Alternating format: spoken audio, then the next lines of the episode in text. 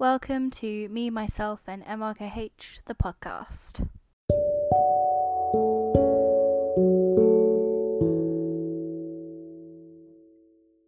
Hi, uh, so welcome. Uh, just a little bit about me before I get on to the main section of this podcast, which is what the hell is MRKH? Um, so, my name is Layla. I am 19 years old. I found out I had type 2 MRKH when I was 17 years old. Um, so, I haven't known for very long, um, but I feel like I'm slowly experiencing, and I've definitely felt the feelings and definitely been through a lot in the past two years. And I'd love to share my stories and my experiences.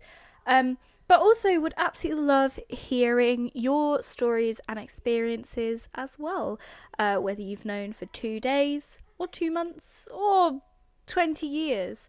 Uh, we all experience this differently, but some things and some feelings and some thoughts are pretty similar or the same. And I just want to open up this channel of acceptance and just creating a voice for us women with MRKH or any infertility issues.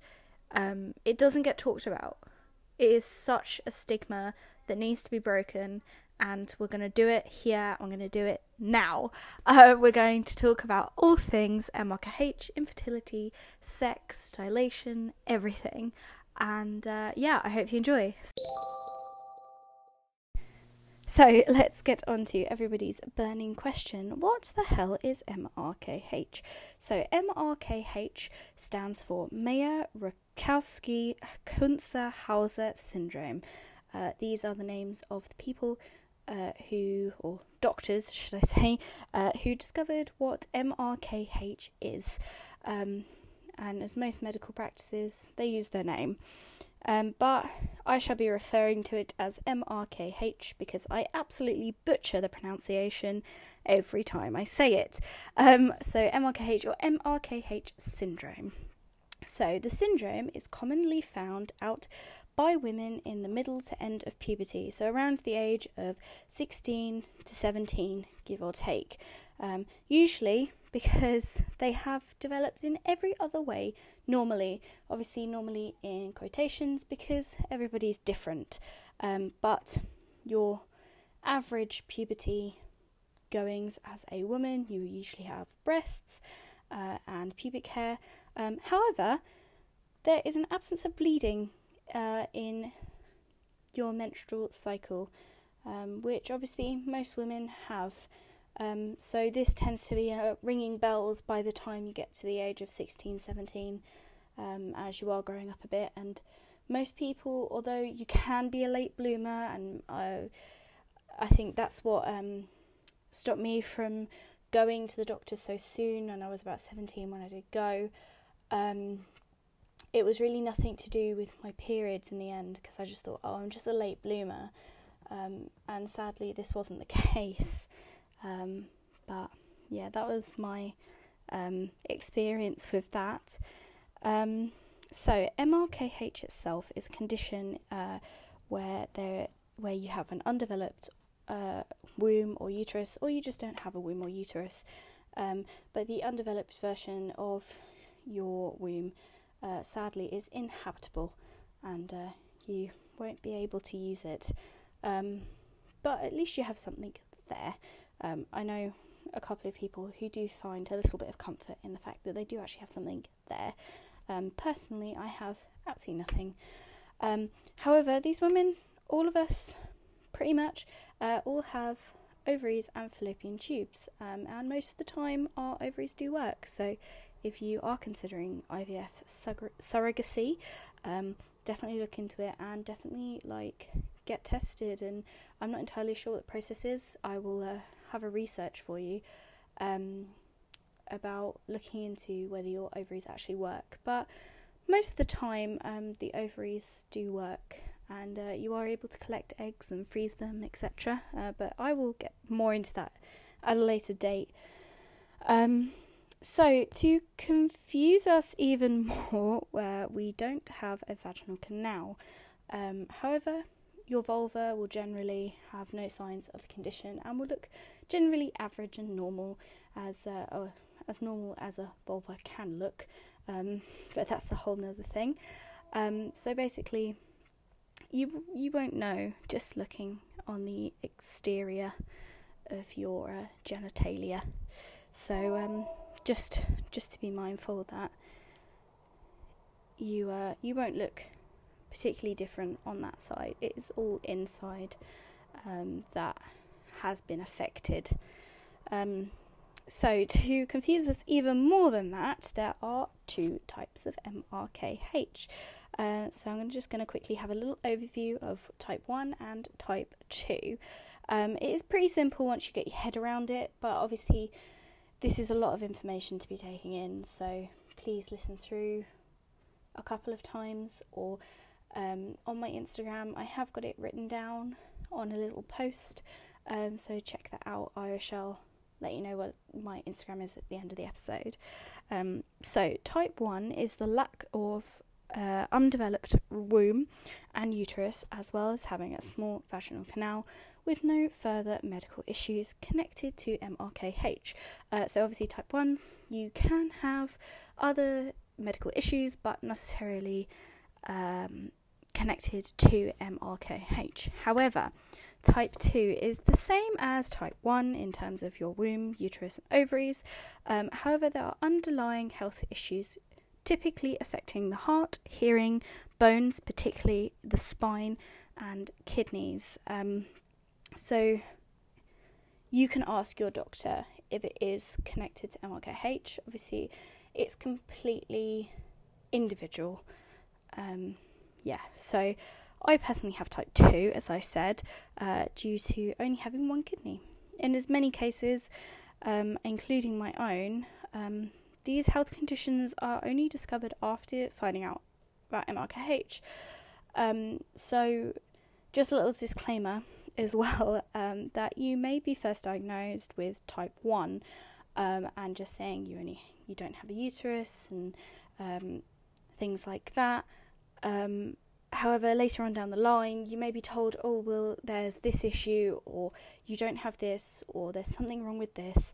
Um, so just don't be too surprised if you do get told later on the line. Obviously, you obviously you can be surprised, but just a small disclaimer that most MRKH women are definitely prone to other issues due to it being a undeveloped um, uh, undeveloping of us while we were in our mother's wombs.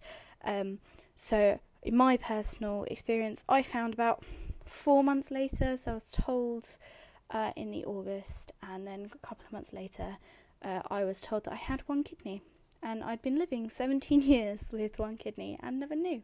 Um, so that's another thing as well is that a lot of these conditions don't necessarily affect your life. Obviously, I am a bit more conscious of how much water I'm drinking, and obviously not to drink too much alcohol and taking a bit more care of my body. Um, but that was just a personal thing. Um, sometimes there's there's need for medical intervention, but a lot of the times there's not because your body has lived with that uh, issue for however many years you've been alive. So um, I wouldn't be too worried about it unless uh, your doctor has told you there is cause for concern. Um, and of course, we have our own experiences overall. Um, these explanations of type 1 and type 2 and what it all is are super generalized. Um, but this is just basic information that everyone just needs to know. Um, you can find out when you're little, when you're first born, sometimes people are told, or well, their parents are told, and then you get told later on. Um, some people don't find out until they're 20 odd. It just depends. Um, and it also depends on you and whether, like, you went to the doctors about something or you were a bit more suspicious than other people. Um, it's completely different. And sometimes it takes longer to diagnose somebody, sometimes it takes no time at all to diagnose it. Um, but it's also not a very known condition. So, when I was told by my doctor, I was told the basic information of no uterus. Um, and was then just sort of left at that. I had no name or anything like that until about two or three appointments later when they finally realised what it was. But um, by that point, I'd already Googled it and figured out the name, and I was like, I already know. Like, don't worry, guys. um, so yeah, um, that was my. Sorry, I will have an episode with just my story, but I do some. I would like to uh, incorporate some of my own experiences into what I'm speaking about, just to make it a bit more personal, make it a bit more generalized, and make it sound a bit more like it's a conversation. Because I'd rather be having a conversation than lecturing you about stuff. Um, so, just really quickly, I'm going to go over dilation, uh, not my favourite part of this whole thing. Um, so, due to most of us having a small vaginal canal, as I mentioned earlier, uh, quite frankly, sex can be very uncomfortable. Um, so many women choose not to dilate because they want to do it naturally um, with during intercourse, or they just personally don't want to. Maybe it's against your religion uh, for whatever reason. Some people just don't dilate. That's fine. It's a personal choice and completely up to you. I personally did um, for my own reasons, uh, which I will talk about uh, another time. Um, so the whole point of dilation is to create your vagina, make it longer, and make it comfortable for sex, basically. And I'm sure there's some other medical reasons to be doing it, but that was my one of my reasons. Um, so it is we do this, we create the vagina by using a vaginal dilator or sometimes surgically. Um, so more common and more recommended by professionals. Um, is to do it through using dilators, which can basically be described as a medical dildo. Um, so you can get these online, or uh, in many cases, particularly in the UK, uh, you can go to an appointment with our MRKH specialist, who you hopefully, um, if not already, at some point soon, uh, be referred to. Um, I know we in the UK have got a referral system, so I was sent from my GT, GP to a local general hospital uh, in gynecology, and then I was sent to Queen Charlotte's in London, which is a specialist for MRKH. Um, so obviously it's different in different countries, and I will definitely uh, ask for experiences and uh, get some more information for the whole episode of dilation. Um, so if you are wherever else in the world, I really want to help um, and just give you some general information about it. Um, so basically, you can set up an appointment um, with the specialist, and they will basically teach you how to use the dilators. And in most um, circumstances, they'll give you the dilators. Uh, obviously, because we have the wonderful NHS, uh, we don't have to pay any extra for ours.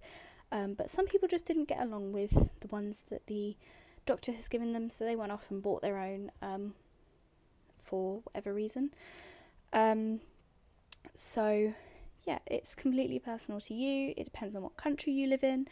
Um, so, we'll just we'll we'll add some more knowledge to this on the full episode of dilation. Um, I'm d- I've already looked into some of the bits and bobs, and hopefully I can give you more information. So look out for that soon.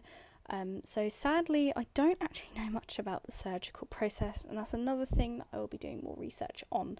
Um, so either way, whether you do it just through dilators or surgically, either way, you are not going to be able to avoid the dilator itself. Um, so just be prepared for that fact. Don't be surprised. Um, it, yes, it can be very awkward when you're a young teenage girl, um, having to try and hide them in some way and trying to explain them when somebody finds them. They are for a medical course, and uh, that's all. but there we go. Um, so, hopefully, this has helped. Um, and hopefully, this has reached out to somebody um, who doesn't know what MRKH is, or somebody who does know and just wanted to listen. Um, I'm hopefully going to be making an episode every once, every one or two weeks, depending. Um, at the moment, I'm on summer holidays, um, so it's a it's a lot easier to make them. But uh, as I go back into work, um, it'll be a bit more difficult, but I'm willing to do it. I really want to get on with and do this. Um, I've worked really, really hard um, creating names and things like that. I've started an Instagram page um, to officially go public, as it were. Um, and I've also written a post on Facebook for my family, uh, which I will speak more about in an episode about disclosure. Um, so if you'd like to get involved with the podcast, uh, please let me know on Instagram. Um, my handle is me, myself, and MRKH, no capitals or one word. Um, and I hope this helps somebody. I hope um, all together we can uh, fight the stigma, talk about vaginas and sex and infertility, and um, just have fun doing it as well. And yeah. Um, thank you so, so much for listening, um, and I will speak to you soon.